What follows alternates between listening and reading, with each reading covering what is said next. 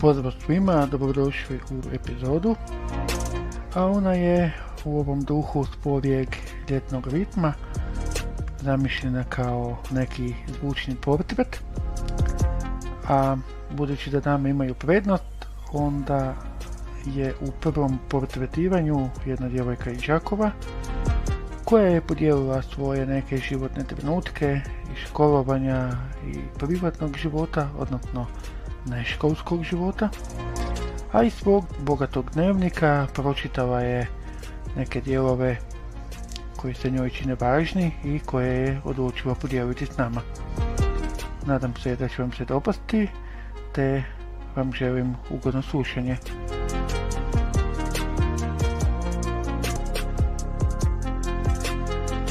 Ja sam Daniela Ciganović, vesela sam, neustrašiva, radoznala i empatična 20-godišnja djevojka iz Slavonije, rođena 4.12. to jest na dan Svete Barbare. E, jedino sam dijete svojim roditeljima, te s njima živim u lijepom malom gradu u Đakovu. Je li teško biti jedinac? Dok sam bila manja, bilo mi je teško biti jedinica zato što sam se susretala s malo osoba koje nisu, e, koje su bile poput mene, ali onda kad sam krenula u školu, onda ih je bilo malo više i onda sam počela shvaćati neke prednosti. Kad sam upoznala osobe koje imaju braće i sestre, ono, prednosti su da ne moram ulaziti u sukobe s braćom i sestrom, da imam svu roditeljsku pažnju, da si mogu lakše pronaći mjesto za mir i tišinu koji su mi nekada potrebni, ali dobro naravno ima i nedostataka jer on,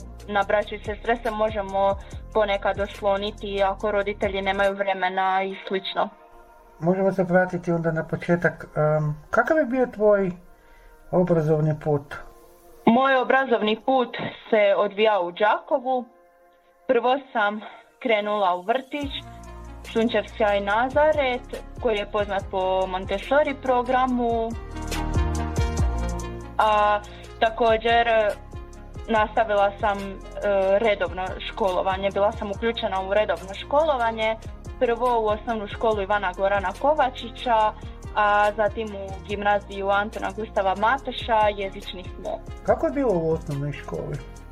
U obje škole je bilo dobro, zato što sam se uspješno uklopila sa svojim razrednim odjelima i zato što su profesori pokazivali razumijevanje za sve prilagodbe koje sam koristila kao dio individualiziranog programa i zato što sam bila odlična učenica pa sam redovito učila i aktivno mogla sudjelovati na nastavi. Uvijek sam sjedila u prvoj klupi do u redu do prozora po svojoj želji. To je bilo do profesorskog stola kako bih mogla bolje čuti informacije. Kojim si se pomagalima služila u nastavi? U nastavi e, su mi pružale pomoći asistentice, e, pogotovo sa skupinom prirodnih predmeta izvan škole i edukacijski rehabilitatori iz Vinko Beka Zagrebačkog koji su dolazili nekoliko puta mjesečno k meni. A što se tiče pomagala, prvo sam koristila Brajev stroj, u nižim razredima, onda sam se u višim razredima počela prebacivati na Pronto sa 18 slovnih mjesta, laptop i onda pred kraj viših razreda na Brajev redak Vario Ultra 40 koji još uvijek koristim. Možda neki ne znaju, što je to Pronto 18? Ukratko. To je elektronička, e, to je mala elektronička bilježnica koja ima osam točkica i 18 slovnih mjesta u smislu da 18 slova stane u jedan redak. I isto tako Brajev redak je Ultra, to je isto e, elektronička bilježnica, samo što je veći i e, veći broj mjesta stane u jedan redak, tako da je lakši za uporabu.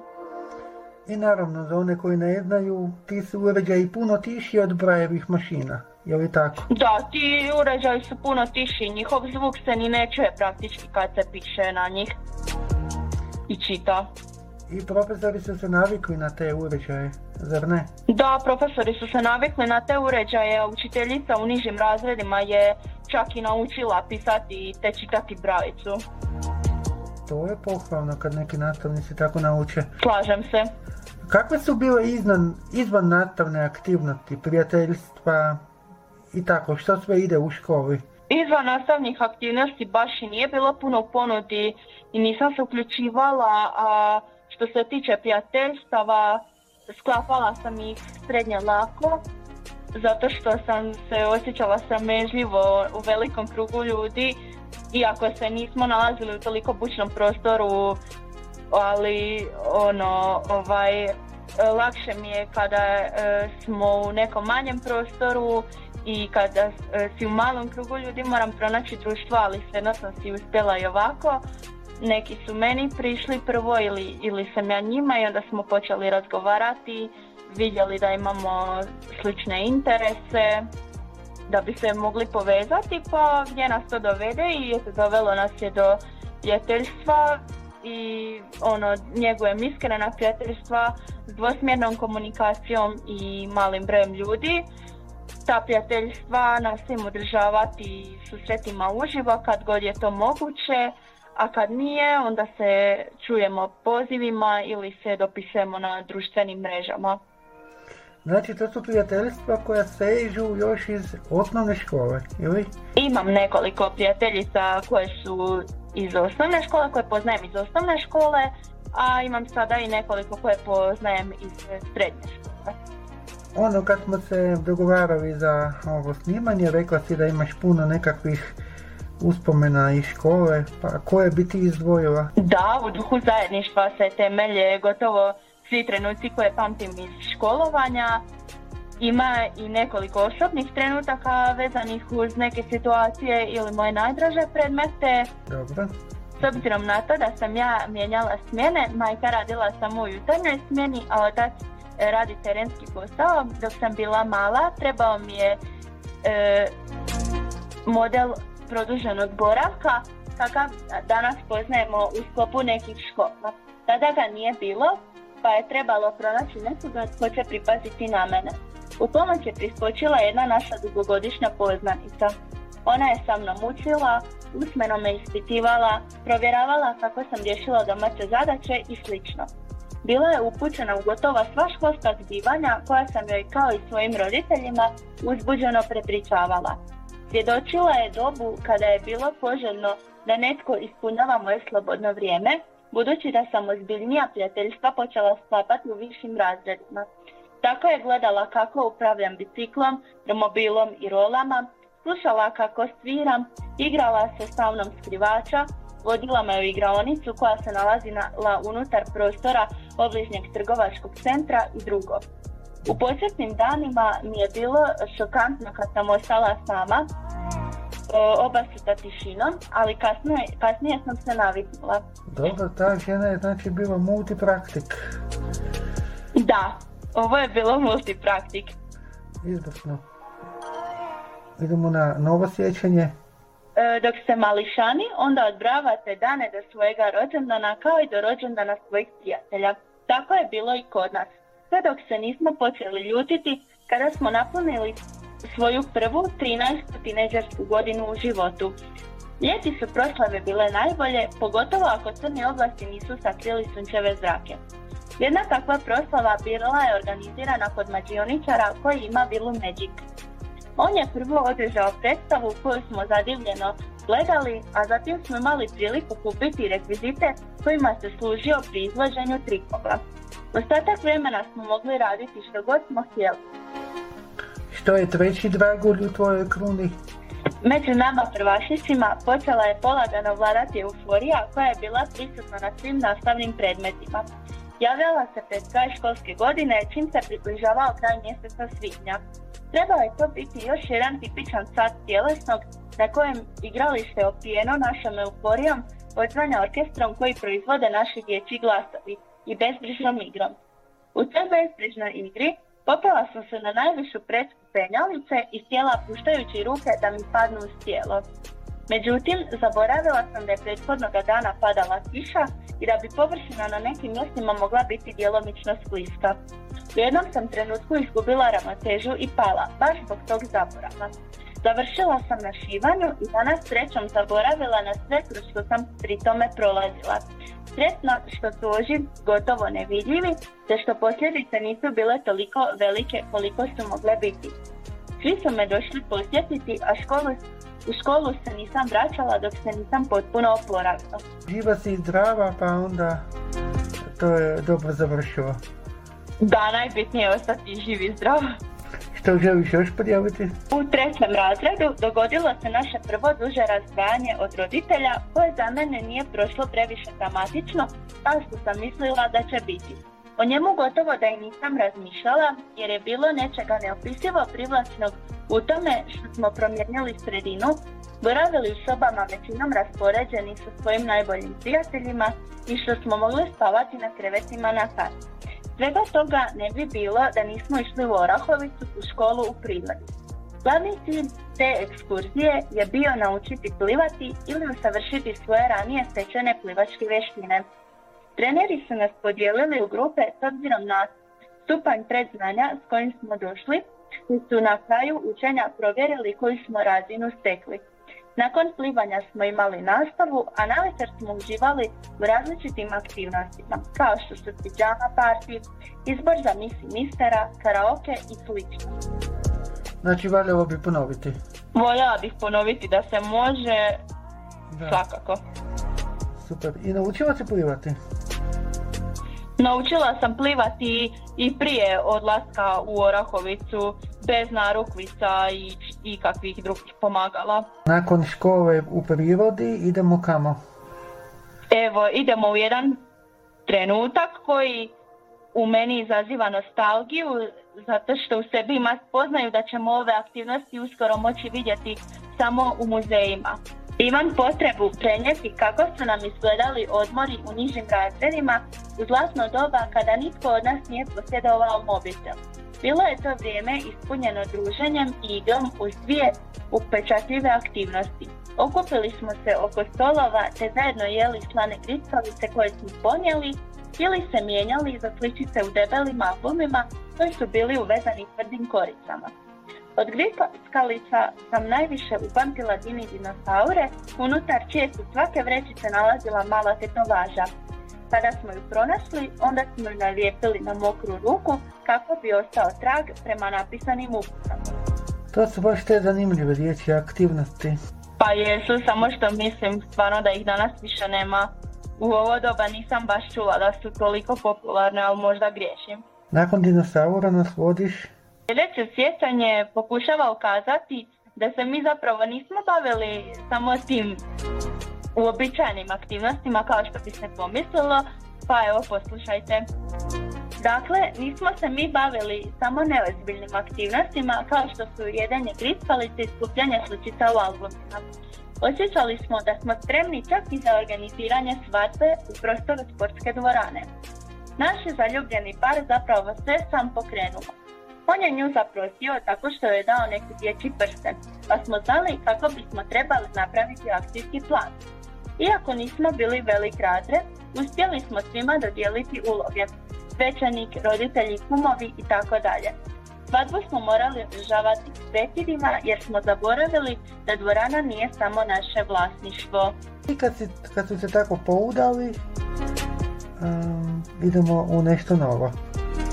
Maškare su nešto što se nažalost najčešće izgubi polaskom u više razrede. To je uzbudljiv događaj jer na jedan dan možeš postati netko drugi. Samo moraš osmisliti kakav ćeš kostim imati. Iako se čini kao jednostavan zadatak, to nije uvijek tako, zato što bi želio izbjeći scenarij da netko iz razreda ima istu masku poput svoje. Ne uspijeti uvijek jer se ne smijete međusobno dogovarati ko će što obući. Onda bi nestalo pogađanje maski koje se odvijalo prije obilaska vršnjaka iz ostalih razreda. Baš kao u našem, u svim razredima je atmosfera bila kao da je u pitanju veselica, a sve su se maske pomno promatrale. Kada smo se svi vratili u svoje razrede, slijedio je odabir najbolje maske. Onaj čija je maska pobjedila je bio nečime nagrađen, a učiteljica nas je počastila slasnim krosama.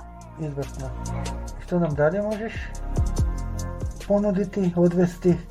Od petog razreda profesor me poticao za odlazak na natjecanje jer sam bila među rijetkima kojima je vrlo dobro išao dio gradiva na kojem se najviše radilo kroz cijelo osnovnoškolsko obrazovanje. To je bila gramatika. Meni je logičan koncept pravila koji sam mogla zapamtiti na nastavi uz rješavanje domaćih zadaća. Zato sam se odazvala pozivu te u 7. i 8. razredu išla na školsku te županijsku razinu natjecanja iz hrvatskog jezika. Pripremali smo se cijelu godinu na dodatnoj nastavi, tako što smo rješavali ranije provedene ispite i učili iz preporučenog pravopisa. Suradnja s profesorom i timom je bila izvrsna, pa mi pripreme nisu stvarale stres. Moj tim i ja smo u prijateljskom ozračju razvili natjecateljski duh bez zamaranja konačnim rezultatima, te profesor pred nas nije stavio prevelika očekivanja. Tekla sam znatno veću količinu znanja u odnosu na onu koja je obuhvaćena redovnim nastavnim planom i programom. Ovladala vještinama timskog rada, te si većim brojem zadataka i dužim vremenom predviđenim za njihovo rješavanje poboljšala koncentraciju koja mi je na još višoj razini bila neophodna najviše u srednjoškolskom obrazovanju za vrijeme polaganja ispita državne mature. Znači to je natjecanje bila dobra vježba za državnu maturu. Da, bila je vježba za državnu maturu i jako dobra priprema za srednju školu jer i u srednjoj školi sam se odlično sjećala tog gradiva i nisam morala ulagati puno vremena u to pa sam se više mogla posvetiti književnosti. Nakon ovog natjecanja idemo u nešto mirnije vode ili nešto opet napeto? Na filozofiju prvo. Daj nemoj više filozofirati. Koliko smo puta čuli tu rečenicu upućenu upravo nama? Toliko da nam je postalo mučno opet ju čuti, zato što ju nismo shvaćali ozbiljno. Možda je tako i bolje jer se onda događaju pozitivna iznenađenja na koja potencijalno možemo postati ponosni. Ja sam primjer toga, a do tog osjećaja su me doveli svi eseji koje sam napisala, bilo da je za njih profesorica zadala smjernice i teme, ili sam ih sama smislila inspirirana raspravama koje smo vodili na nastavi ili citatom nekog filozofa. Mogla sam ih pisati bez koncepta, bilo gdje i bilo kada po nekoliko dana ili čak i tjedan. Svidjeli su se profesorici i rado ih je čitala. Rekla je da vjeruje kako će u budućnosti napisati i knjigu. Imaš li danas taj isti osjećaj za filozofiju? Imam i danas isti osjećaj za filozofiju, te volim pogledati neke emisije koje su vezane za tu tematiku ako ih uspijem pronaći. Iduća srednja školska slika. Dogodilo se ljeto prije polaska u treći razred i u početku nam nije baš bilo drago što je e, njegovo učenje obuhvatilo samo naš razred zato što se radilo o teškom jeziku koji nije proširen među medijskim sadržajima, ali jedan ga je kreativni zadatak učinio zabavnijim. Dakle, dvogodišnje učenje jezika ljubavi i romantike koji se istovremeno odnosi na diplomaciju, gastronomiju, modu te umjetnost, to je francuskog jezika, pronašlo je put do glazbene umjetnosti. Od više zadataka koji su bili u ponudi, bez puno razmišljanja sam odlučila da želim pjevati. Iako nije bilo lako pronaći pravu pjesmu prikladnu za početnike, odabrala sam popularnu ljubav baladu Luisa Capaldija naziva Sama New Love. Tekst sam usvojila tako što sam napisala na papir onako kako se izgovara kako bih mogla pratiti izvornu govoricu koja je pjevala. Bili se usudila i sada zapjevati ili ćemo to nekom drugom prilikom? Radije bih pjevala nekom drugom prilikom. Svakako i ne na ovaj telefonski način. Nakon pjevanja pokazuješ što? Interes za povijest koji se pojavio u osnovnoj školi, ali je tada bio isprekidan zbog izmjene dviju profesorica. U gimnazijskim danima je stalno bio na istoj razini. Posebnim, posebnom su ju učinili neki dijelovi gradiva i pisanje eseja o holokaustu. Ti dijelovi gradiva su se ticali Egipta, Grčke i Rima. križarskih ratova, Francuske revolucije, prvog i drugog svjetskog rata te domovinskog rata. Esej sam pisala uz pomoć svojega znanja i filma u kojem su govorili preživjeli svjedoci. Za one kojima poput mene nije bilo dovoljno ograničiti svoje spoznaje samo na predavanja i ono što piše u udžbeniku, kao nadopunu preporučujem dokumentarne filmove, televizijske kvizove, te kvizove s internetske stranice Džunglu. Učenje nekih događaja moguće je realizirati i kroz glazbu, jer na primjer švedski metal sastav Sabaton ima pjesme kojima je tematika bazirana na bitkama ili ratovima, osobito na prvom i drugom svjetskom ratu. Zvuči odlično, a povijest te i dalje zanima? Povijest me i dalje zanima. Dobro. Evo, šećer za kraj je njemački jezik. Kako ne spomenuti profesoricu koja je poboljšala moju percepciju prema njemačkom jeziku s kojom sam došla iz osnovne škole. Tada sam ga preko volja učila na izbornoj nastavi. To se najviše događalo zbog izgovora koji mi je djelovao oštro, kao da slušam kineski jezik. Zbog većeg broja sati i drugačijeg načina rada, shvatila sam da sam ga uvrstila u krivi koš. Predanost i kreativnost u radu profesorice u meni su pobudili želju da pokušam promijeniti svoje gledište, slušajući ga u onome što volim. Počela sam od benda Falco, zatim se prebacila na obrade popularnih engleskih pjesama, te je to bilo dovoljno da u njemu pronađem ljepotu i melodičnost. Preuzela sam odgovornost te postala još marljivija i ustrajnija na nastavi nego što sam prije bila. U sradnji s profesoricom podigla sam razinu svega znanja na onoliku stepenicu kolika je bila dovoljna za ostvariti solidan rezultat na državnoj maturi. Znači, njemački ima treće mjesto na tom popisu zanimljivih predmeta. Da, da. Obični ljudi ne bave njemački. Pa da, to sam uh, shvatila. nakon srednje škole, nakon svih tih trenutaka, imaš i neki obrazovni nastavak u planu, zar ne?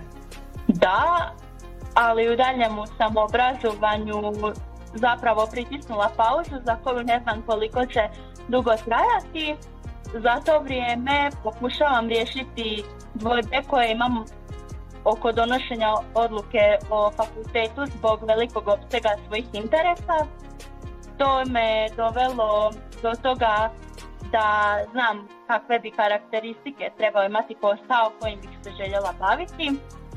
Sve bi izgledalo tako da sam svakodnevno u kontaktu s puno ljudi, iako ne radim uredski posao, da sam menadžerica koja vodi druge ljude, da moj posao ne uključuje podatke i računanje, nego da su za njega važni kreativnost i da znam dobro razumjeti druge ljude, te da povezuje digitalnu stvarnost, to jest elemente vizualne umjetnosti e, s e, fizičkom stvarnošću, to jest pisanom riječi. Dobro, ja ti želim svakako dobar rezultat tvojih promišljanja, da će to završiti u najboljem mogućem svijetu. Ja se tome isto nadam. A kad si pritisnuo pauzu, ne baviš se samo propitivanjem obrazovanja, imaš i neki hobi?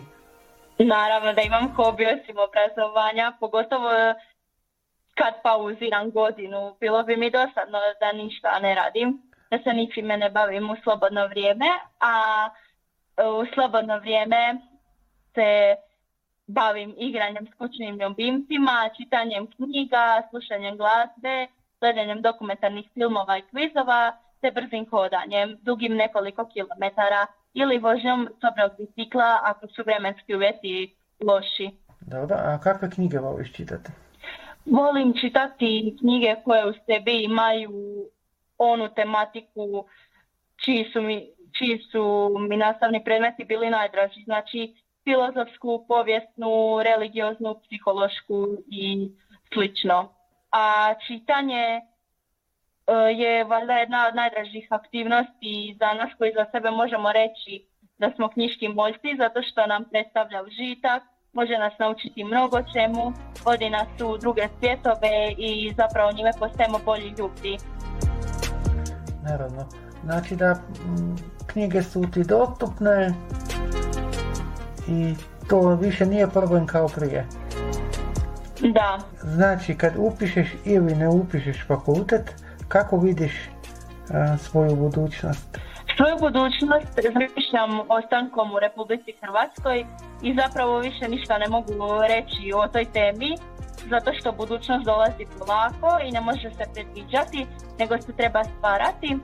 Ona dolazi dan po dan. Spomenula si da imaš prijatelje, da održavaš kontakt s njima.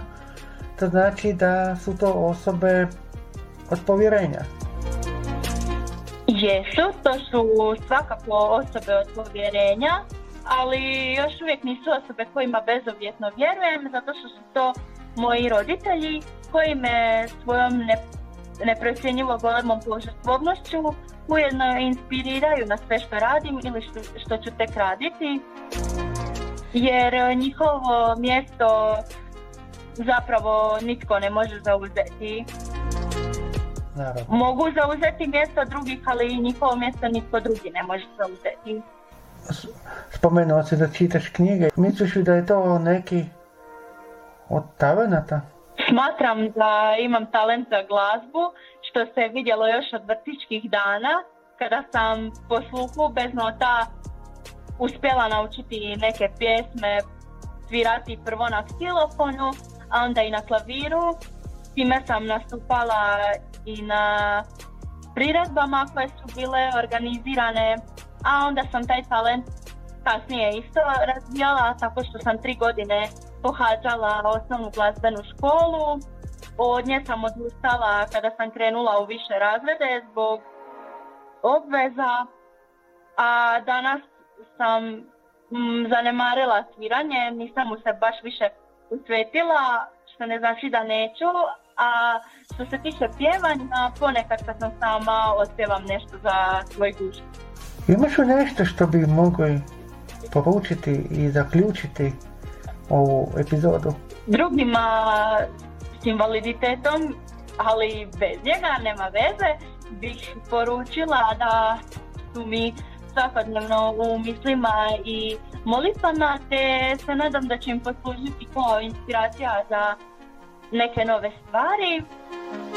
On, znam da imaju svi dane u kojima im je zbog nečega teško, pa se osjećaju ustavljeno, e, plaće im se, vrištali bi slično i tada smiju zakopati glavu u pjesak, ali onda kasnije trebaju ponovno visoko podići kako bi vidjeli sve prilike kojim se nude za postignuće i život kao našu najbolju učiteljicu koja u svoj svojoj ljepoti nam nudi neke nove lekcije kako bismo ih usvojili za našu dobrobit. Odlično, ovo je dosta poticajno. Hvala ti što misliš na nas. Eto, došli smo do kraja, hvala ti za razgovor. Nadam se da ćemo se još čuti, a do tada do slušanja i pozdrav svima.